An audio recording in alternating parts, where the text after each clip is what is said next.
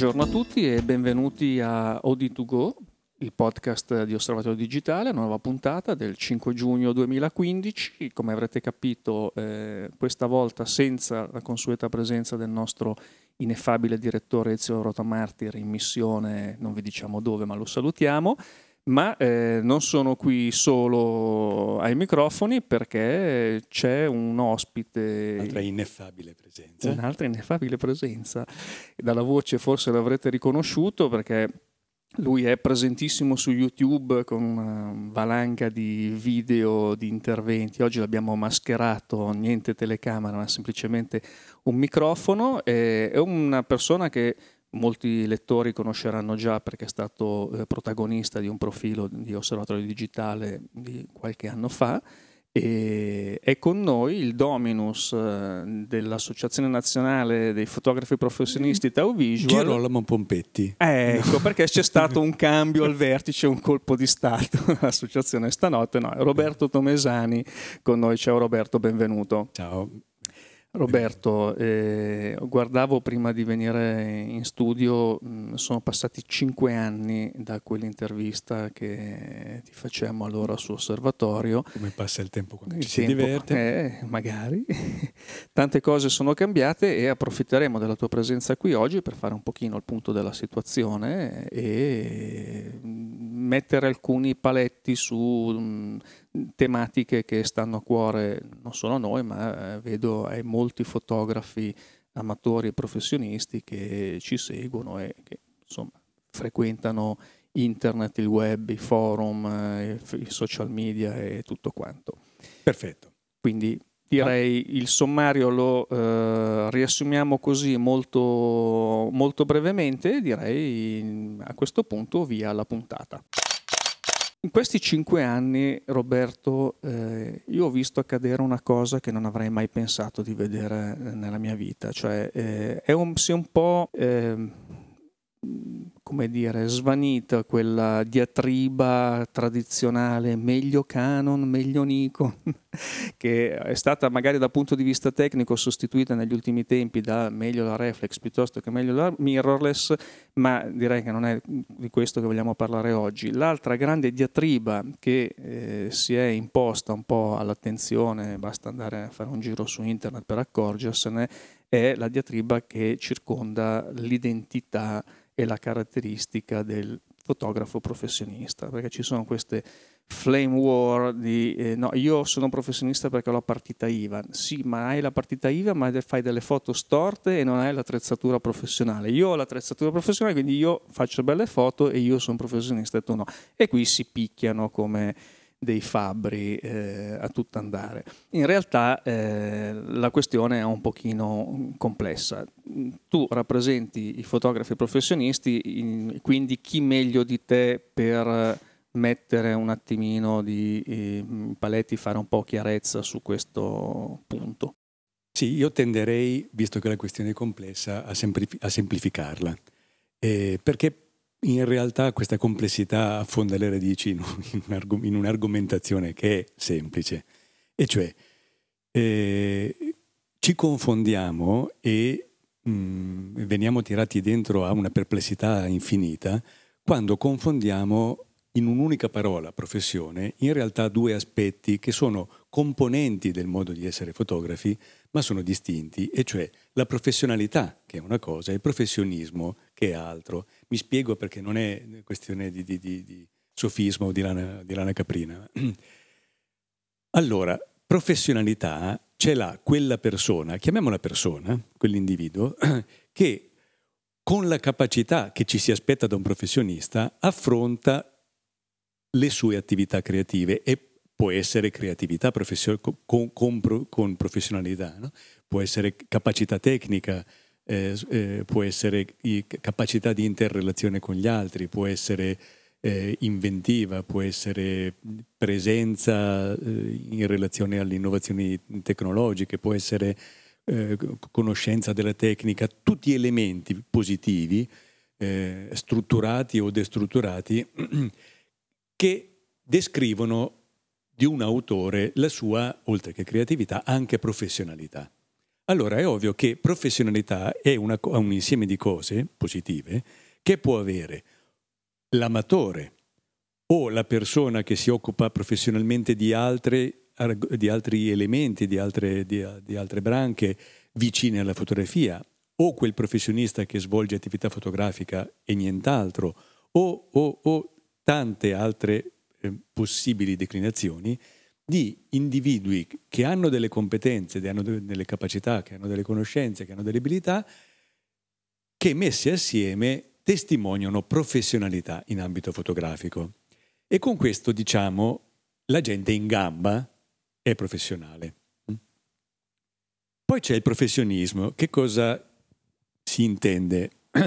Quando, perché la vita ti ha portato a fare questa scelta? Perché tu hai fatto una scelta calpestando quello che la vita voleva farti fare. Insomma, per qualsiasi motivo.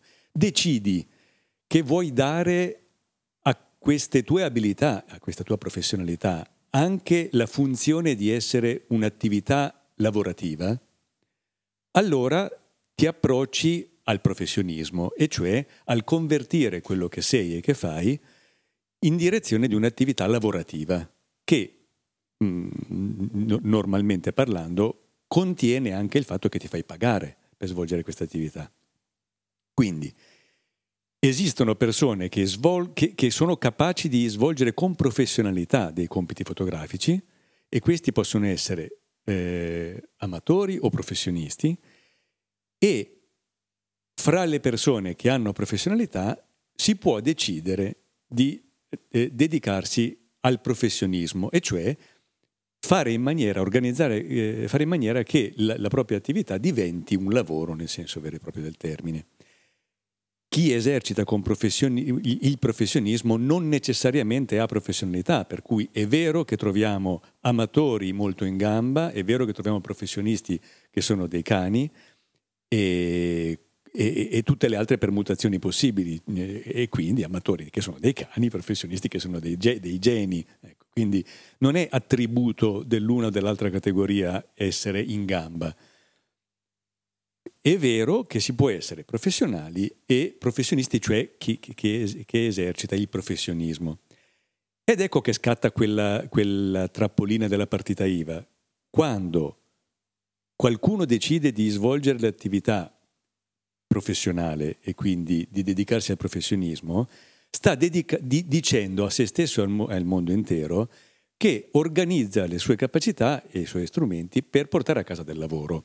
Poi se non ci riesce un professionista sfigato, ma ci prova. Nel momento in cui provi, profe- provi a, a, procurarti del lavoro, ti fai pubblicità, ti, in, investi in tempo e denaro nel, in questa, questa ricerca del, del, del cliente pagante, allora diventi un professionista. Diventando un professionista, poiché l'intento è quello di portare a casa remunerazione e poiché viviamo in uno Stato che tassa la, notevolmente, notevolmente eh, e spesso anticipatamente, eh, in maniera da rendere non più remunerativa un'attività che lo sarebbe, va bene, comunque dicevo, poiché esistono delle regole del vivere sociale, esistono delle regole del monopoli, nel momento in cui decidi di dedicarti al professionismo, è vero che ti devi dotare di uno degli elementi professio- de- de- che, che, che, che qualifica il professionista, questa benedetta partita IVA, certamente non è il, la bacchetta magica che trasforma uno sfigato in professionista, come alcuni purtroppo eh, spererebbero che fosse, ma è quell'attributo che chi si dedica al professionismo deve avere perché di questo sta parlando, cioè di dedicare le sue capacità a produrre un reddito. Poi qui si apre una, un siparietto che eh, tendo a mantenere microscopico su coloro i quali si muovono come dei professionisti nascondendosi dietro al dito, mm, passami questo termine, al ditone, del eh, non intenzione di produrre un reddito. Mi spiego. E con questo esprimo solidarietà eh, tanto a, a, alla porzione dei professionisti che sono dal loro punto di vista giustamente incazzati rispetto a questa si dice incazzati non... sì, sì, ormai si è sdoganato ormai, abbiamo sdoganato ben altro va bene. Eh, infastiditi eh, rispetto a questo atteggiamento quanto esprimo co- comprensione nei confronti di chi eh, sostiene, ma perché mi eh, eh, annebbiate l'esistenza con questa ipotesi di dover aprire una partita IVA quando, per, per, per, poter fare quello che faccio, quando in realtà io non ho nessuna intenzione di guadagnare perché lo faccio per il piacere di farlo? Allora, la comprensione di chi da professionista si vede portare via il lavoro da, da chi non solo non è un professionista nel senso completo del termine, ma si muove anche facendo concorrenza sleale perché non costa nulla e offre servizi professionali, la comprensione, dicevo, in direzione di queste persone è facile da, da, da capire, c'è poco da argomentare, si capisce. Mettendosi nei panni di, queste, di, di, di costoro è impossibile non capire perché essere indispettiti. La comprensione di chi invece eh, amatorialmente svolge attività che dovrebbe essere tipica del professionista può essere una comprensione piena o una comprensione parziale e cioè una non comprensione. Mi spiego. Tutti abbiamo assolutamente, professionista o non professionista, partita IVA o non partita IVA, tutti si ha il diritto di esercitare, di usare la fotografia per esprimersi, di usare fotografia, la fotografia per comunicare con gli altri, di usare la fotografia per dimostrare che si sa com- comunicare, parlare con, attraverso un linguaggio visivo che l'evoluzione, il digitale, la rete, insomma il contesto in cui viviamo ci ha pre- prepotentemente dimostrato essere un grandissimo linguaggio eh, e quindi tutti si ha diritto ad accedere a questa cosa. Tutti, per essere un pochino più concreti, si ha diritto ad avere il proprio sito dove ci, eh, il proprio canale eh, di social dove si testimonia attraverso la propria capacità di essere bravi a esprimersi attraverso questo linguaggio. Questo però non contiene, non si vede perché dovrebbe contenerlo, il desiderio e la liceità o comunque la, la, la, la correttezza di usare queste capacità per apertamente, perché c'è poco da, da, da dire così è, invadere o meglio, utilizzare queste capacità per fare quello che è tipico di, di, di una persona che lo svolge di lavoro. Allora, se io sono capace di raccontare storie, e di raccontare storie d'amore, dove sta scritto che per fare questa cosa, per dimostrare a me stesso e al mondo che sono capace di raccontare storie d'amore, quindi giornalisticamente raccontare l'affetto fra le persone, allora devo fare fotografia di matrimonio non facendomi pagare. In realtà, non nascondiamoci dietro un dito, quando una persona inizia a offrirsi come professionista senza esserlo, non facendosi pagare, perché l'intento in quel momento di prima battuta eh, non è forse quella di, di fare soldi in, quella, in, quel modo, ma è, in seconda battuta, quindi di sponda, di testare se il mercato mi accetterebbe come professionista oppure no, è inutile che si dica che lo si fa per amore della fotografia, perché non è vero. L'amore della fotografia mi fa fare cose diverse piuttosto che dimostrare a me stesso al mondo che sono capace di portare via dei lavori che normalmente so, sono, sarebbero pagati. Perché faccio una cosa di questo genere? Guardiamoci allo specchio. Lo faccio perché sì, mi piace fotografare, sì, mi piace sentirmi capace di affrontare eh, eh, compiti professionali che sarebbero appunto da professionista. Ma anche nel sentire questo mi piace dare prova della mia potenza fotografica eh, che, di, che, che, mi dimostri che sono l'equivalente di un professionista e quindi sto sondando il terreno per capire se potrei, nel caso lo volessi, fare professionista. Altrimenti mi esprimerei in altra maniera. Per usare un paragone già, che, che, ho già usato in uno dei video in cui accennavi, eh, fatto salvo poi che ci sono... Vabbè, ma, eh, se, se, amo la montagna, questo non significa che per dimostrare a me stesso al mondo che amo la montagna mi devo mettere a fare la guida alpina gratuitamente. Adesso mi, mi, facevano rilevare che la guida alpina deve essere autorizzata, deve, d'accordo, ma eh, per... Sì, come ci siamo capiti, ecco. il concetto di base è quello. Vado, cammino per i monti, arrampico, ma per i fatti miei, non devo necessariamente portare via alla guida il lavoro per dimostrare che sono capace di farlo, per amor della montagna. Sta chip, cioè nel momento in cui ti muovi come se fossi un professionista che guadagni o non guadagni, questo atteggiamento è se non altro contraddittorio rispetto a quella che si ripo- che rip- si riporta a essere la giustificazione per quello che si fa. Lo faccio per amore della fotografia. Sicuro? Guardando allo specchio è questo che puoi sostenere e si capisce dal punto di vista del professionista il, il, il, il fastidio. Quindi, per riassumere questo lunghissimo pippone che, che è uscito nel, rispo- nel rispondere alla tua, alla tua provocazione più che domanda, direi che non corrisponde a verità la patetica affermazione di chi vorrebbe che, poiché ha una partita IVA, allora è un professionista fatto e finito. Hai la partita IVA che è una condizione necessaria ma non sufficiente per esercitare professionalmente la tua professionalità, cioè hai delle capacità che, che, che, che, definiscono che sei professionale, bene, per essere professionista devi aggiungere degli elementi. Uno di questi elementi è la configurazione fiscale definita, quindi la partita IVA. Allora, non è vero che avere la partita IVA rende professionista, ma è vero che non puoi essere professionista senza, poiché stai cercando, cercando di, di produrre dei redditi, senza avere la tua partita IVA sempre citandomi, l'abito non fa il monaco, però il monaco in mutande non può andare in giro, quindi è vero che la partita IVA non ti definisce professionista, ma se vuoi esercitare l'attività professionale, quel, quell'abito che è la partita IVA, che in sé per sé non produce niente, beh, ti è, ti è, ti è, è dovuto in direzione del, della, della, società nella quale ti, ti muovi. C'è un altro elemento in questo che eh, adesso mi dirai tu se contribuisce a semplificare o complicare le cose, che eh, è da un po' che non se ne parla, ma è lì ancora un pendente che, che si aggira tra i corridoi dei palazzoni ed è eh, la famosa questione degli albi delle professioni non ordinative.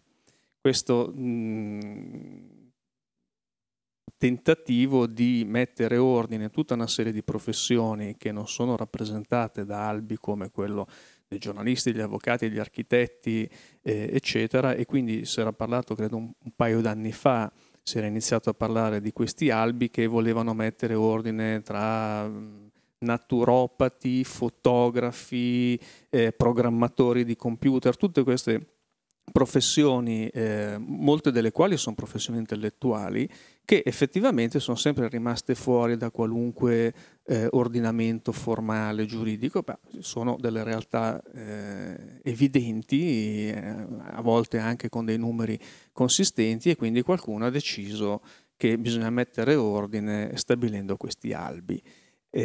qual è il tuo punto di vista su questo argomento anche alla luce di quello che ci siamo detti fino adesso. È qualcosa che può effettivamente essere utile, è un balzello in più, una complicazione, uno strumento anche di eh, garanzia per il cliente, perché se ne... Ragazzi, se sapevo che mi facevi questa domanda non venivo. Allora, sapendo che essendo un podcast possiamo poi tagliarlo, nel caso voi sentiate quello che sto dicendo, vuol dire che non è stato tagliato. Nel caso non lo sentiate, il problema non c'è. allora, mm, mm, voglio veramente essere sincero, perché altrimenti è una trasmissione di, di tribuna politica. Quella sì che è una bella professione, però. Quella sì. Rende. Allora, premetto che per, per, i motivi che poi magari durante la chiacchierata spiego, conosco veramente bene questo argomento. Per quello ti ho fatto la domanda. Eh, però magari è un argomento che interessa una porzione di, di, di persone, non, non, non tantissimi. Facendola breve, è tantissimi anni, eh, almeno 22-23, che c'è movimento attorno al desiderio forte in tante, in tante categorie di avere l'albo professionale che descriva e regolamenti la professione, anche perché molto spesso, specialmente di questi tempi dove si sfrangia un po' si è sfrangiata l'identità del, del fotografo, una risposta na- naif ma comprensibile è ca- caspita, se ci fosse l'albo dei professionisti sapremmo chi è dentro e chi è fuori e non ci sarebbe storia, insomma. Ci sarebbe finalmente un po' d'ordine, di ordine.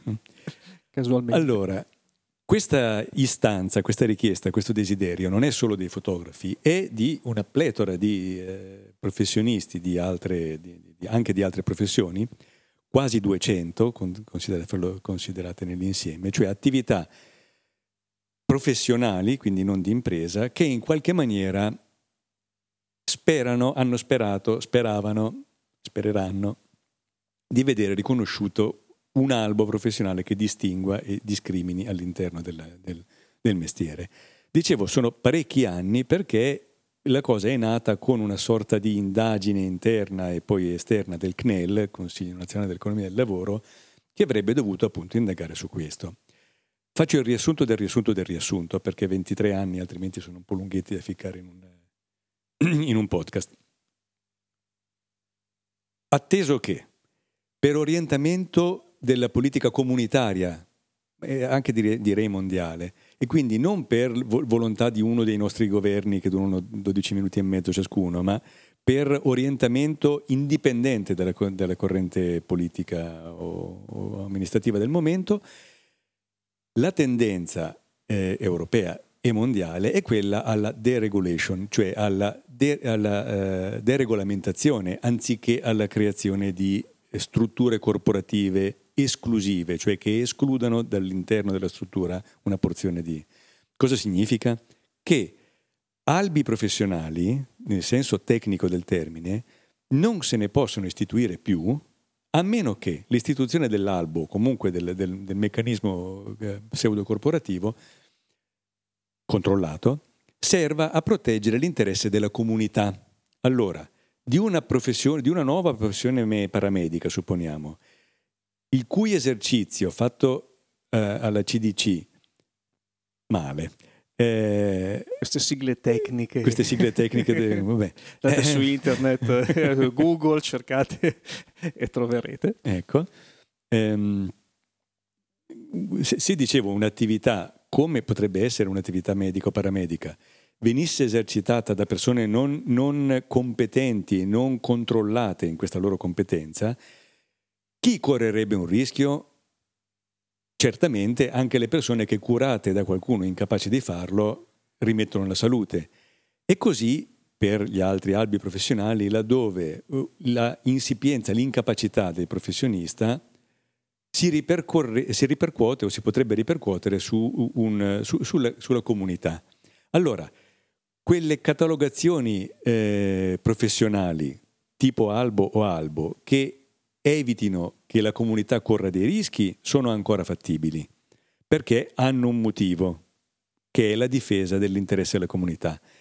Quelle invece, enucleazi- quelle, que, que, que, quei gruppi che si vorrebbero mettere in piedi, che vorrebbero mettere in piedi le categorie, per difendere la categoria, invece sono osteggiati e si impedisce che si creino dei nuovi albi. Allora, l'albo dei fotografi, così come altre 150 eh, professioni, non può essere fatto perché servirebbe a difendere giusti, delle giuste istanze, ma di chi? Della categoria dei fotografi. Non si difende il, il, cliente dal fatto che la foto faccia schifo, perché per carità è una brutta cosa, ma non è un rischio per la sua salute, per la sua incolumità, per la sua vita. Ecco.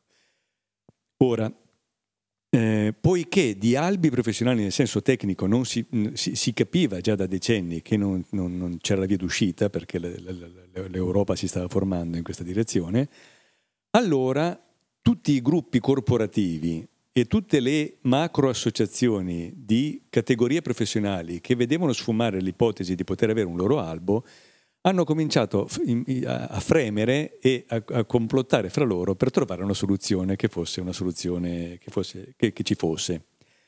E le attività dei gruppi corporativi, delle grandi associazioni, delle corporazioni, delle confederazioni e così via, hanno prodotto più rivoli possibili e eh, percorsi che si potevano percorrere, tanti disegni di legge, tanti, tanti papocchi, che sono culminati in una legge eh, chiamarla quadro è un po' un complimento, una, una legge...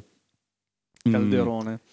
Mh, una legge Calderone, eh, sì, forse è un, è un po' cattivo, insomma, una legge che eh, ha, messo insieme più istanze, che è la legge la numero eh, 4 del 2013, che sostanzialmente dà il contentino agli ordini professionali esistenti, dicendo che coloro i quali esercitano un'attività professionale di una professione non ordinistica, quindi per la quale non esista già un ordine, devono nei loro scritti, nelle loro fatture, indicare che sono dei professionisti, ma che non appartengono a nessun ordine professionale ai sensi di questa legge. È come eh, girare con, eh, con, la stella di David sulla, sulla giacca. Fondamentalmente. Scrivete con le vostre mani che non siete dei professionisti di ordini professionali. E questo è il contentino dato agli ordini professionali che premevano perché nulla di simile agli ordini professionali venisse concesso.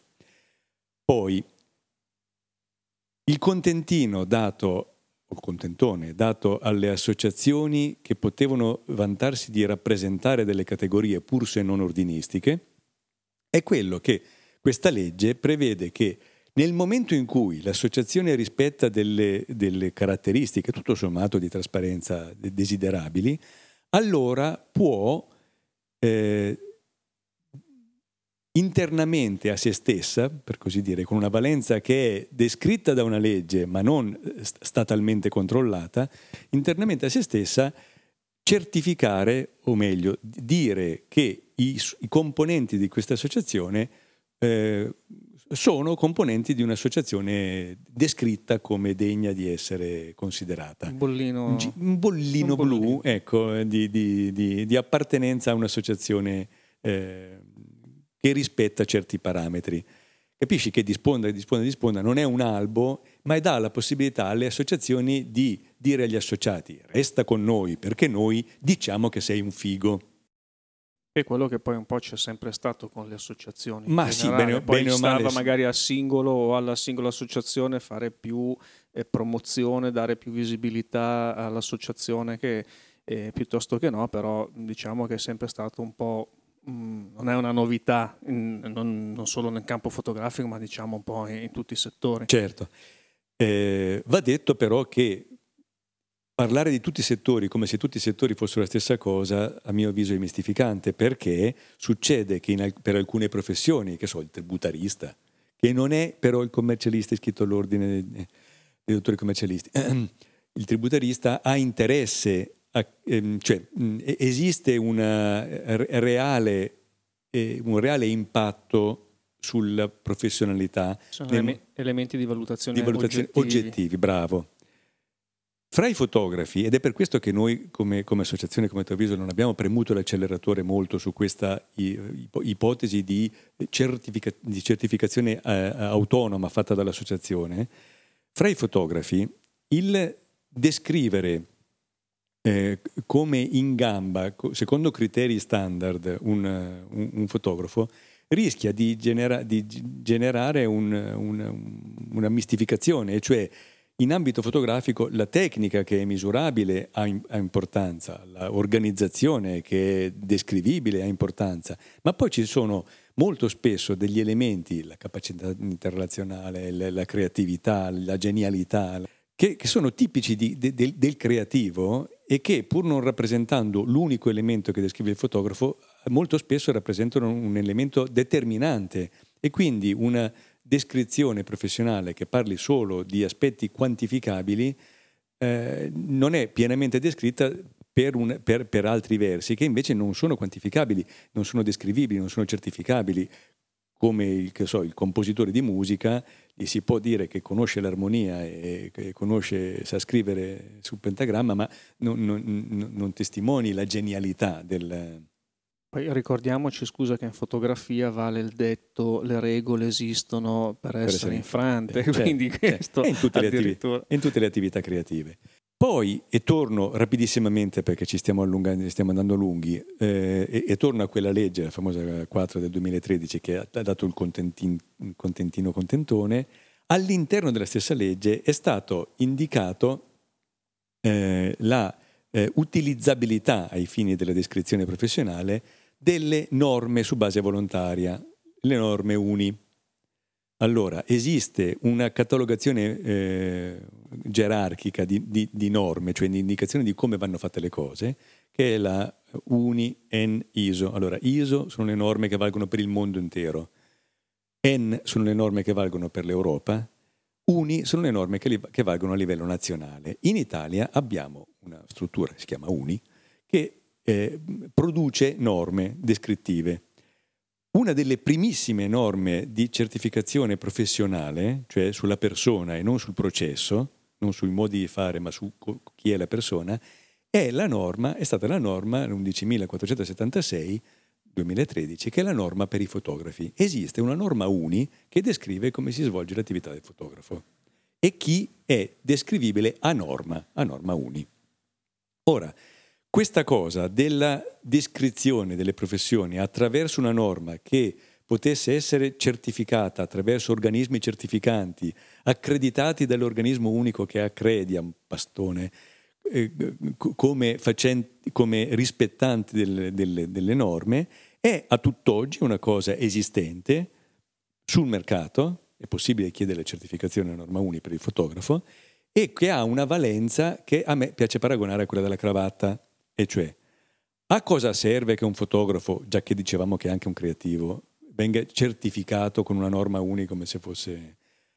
Bah, serve nel momento in cui si interfaccia con una clientela che di norme e di descrizioni di questo genere fa un, un fondamento della sua attività. Quindi le multinazionali, le grosse strutture, gli enti statali e parastatali, quelle, quelle strutture cioè che per scelta o per forzatura devono, essere, devono rispettare la, eh, l'uso di fornitori eh, certificati, allora eh, utilizzano, uh, vedono positivamente e costruttivamente il fatto che il loro fornitore, anche fotografo, sia certificato a norma UNI.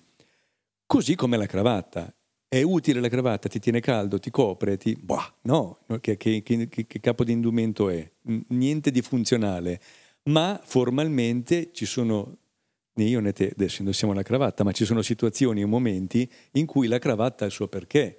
E quindi eh, in quegli ambienti indossare la cravatta, leggi, avere una certificazione a norma uni, pur se inutile in termini produttivi, eh, in termini di vestiario, se fosse una cravatta, ha una sua utilità eh, di presentazione relazionale o così, di, di, di, di liturgia, che, che, all'interno di certi ambiti, di ambiti anche lavorativi, ha, ha la, sua, la, sua, importanza. Fa parte del pacchetto. Vedi che eravamo un po' lunghetti. Vabbè, si potrebbe fare come eh, Elio le storie tese. Ricordo in una, in una edizione del, del, del del, come si chiama, di Sanremo, avevano cantato La terra dei cachi e poi alla fine c'era la possibilità di cantare un minuto della, della, della canzone per, come tutti Sanremo, per ricordarlo no? nella serata finale. E loro invece di cantare un minuto della canzone, hanno cantato la canzone che durava 4-4 minuti e mezzo, parlando rapidissimamente con la musica in un minuto, quindi hanno cantato tutta la canzone in un minuto, quindi questo podcast si potrebbe fare andare magari accelerato in maniera da passare tutta l'informazione in un tempo compresso. Eh, oltretutto si può comprimere il tempo manten- senza fare la vocina di Paperino, perché poi eh, c'è beh. il time stretching o la compressione del tempo mantenendo, ma questi sono quei, quegli artifici che il digitale ci permette di, eh, di fare e eh, artifici del digitale ce ne sono anche tantissimi in fotografia. Il digitale ha, eh, diciamo, stato uno dei fattori di mh, rivoluzione della professione fotografica negli ultimi anni, se ne parlava nella famosa intervista su Osservatorio cinque anni fa, direi che a maggior ragione negli anni che sono passati da allora c'è stato un ulteriore contributo del digitale a eh, cambiare, rinnovare, far evolvere. Prima parlavamo anche di entropia, addirittura siamo, ci siamo spinti a questo termine della professione del fotografo. Di questo magari Roberto, visto che il nostro spazio di oggi è ormai arrivato alla fine, come ti avevo anticipato quando si chiacchiera eh, di, argomenti che sono comunque interessanti, sono argomenti che toccano anche da vicino molti dei nostri ascoltatori che sono già professionisti, molti che vorrebbero magari eh, diventarlo, stanno pensando di diventarlo. E, magari di questa ulteriore evoluzione eh, della professione di fotografo potremo parlare in eh, interventi ai quali ti invitiamo per le prossime puntate di questo podcast. Benissimo, volentieri. Ci ha detto magari, sì. sì. Abbiamo l'esclusiva. Magari nelle, sì, magari nelle prossime puntate eh,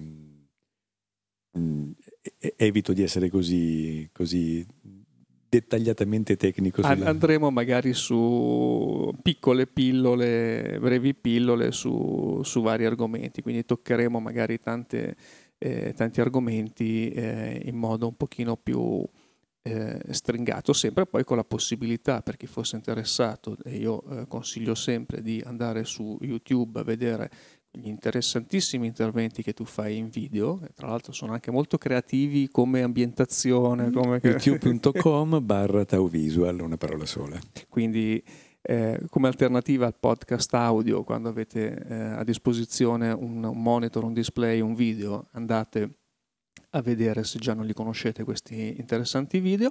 Eh, io direi che per questa settimana eh, ci salutiamo Roberto, io eh, ricordo i, i, soliti appuntamenti eh, www.osservatoriodigitale.it e www.fotoguida.it dove trovate Osservatorio, tra l'altro sta per andare eh, online il nuovo numero, numero di giugno, dove ci saranno eh, molti articoli interessanti, tra cui avevamo promesso già eh, anche nella puntata precedente di questo podcast la prima parte della guida fotografica all'Expo 2015, quindi abbiamo parlato nei mesi scorsi su Osservatorio delle iniziative, delle mostre, dei programmi di contorno eh, all'Expo, anche alcune mostre fotografiche eh, ospitate all'interno di Expo. E adesso iniziamo a vedere che cosa Expo offre uh, all'obiettivo del fotografo curioso che vuole documentare questa manifestazione, questo evento in modo un pochino anche alternativo alla classica foto documentaristica che ormai abbiamo già visto e, e stravisto in questo primo mese di eh, manifestazione. Su fotoguida ricordo sempre il comparatore tecnico per eh, confrontare tutte le fotocamere sul mercato presenti e passate e poi i nostri social, eh, la pagina Facebook e il canale Twitter di Osservatorio di Fotoguida, www.oditravel.it con la relativa pagina Facebook per i viaggi fotografici di osservatorio e eh, OD3D che è sia pagina Facebook che da qualche mese anche rubrica su Osservatorio Digitale per tutto quello che riguarda eh, la ripresa tridimensionale, la stereoscopia, la realtà virtuale e chi più ne ha più ne metta. Quindi come vedi... Cioè, non sai come passare il weekend, Roberto? Vuoi leggere, so. ascoltare? E poi ascoltare a proposito di To Go il nostro podcast vi dà appuntamento a venerdì prossimo come sempre. E quindi per questa volta Roberto grazie per essere stati con noi. Grazie a voi, è sempre un piacere. E quindi da Roberto Tomesani e da Steve Kulka grazie per l'ascolto e a risentirci.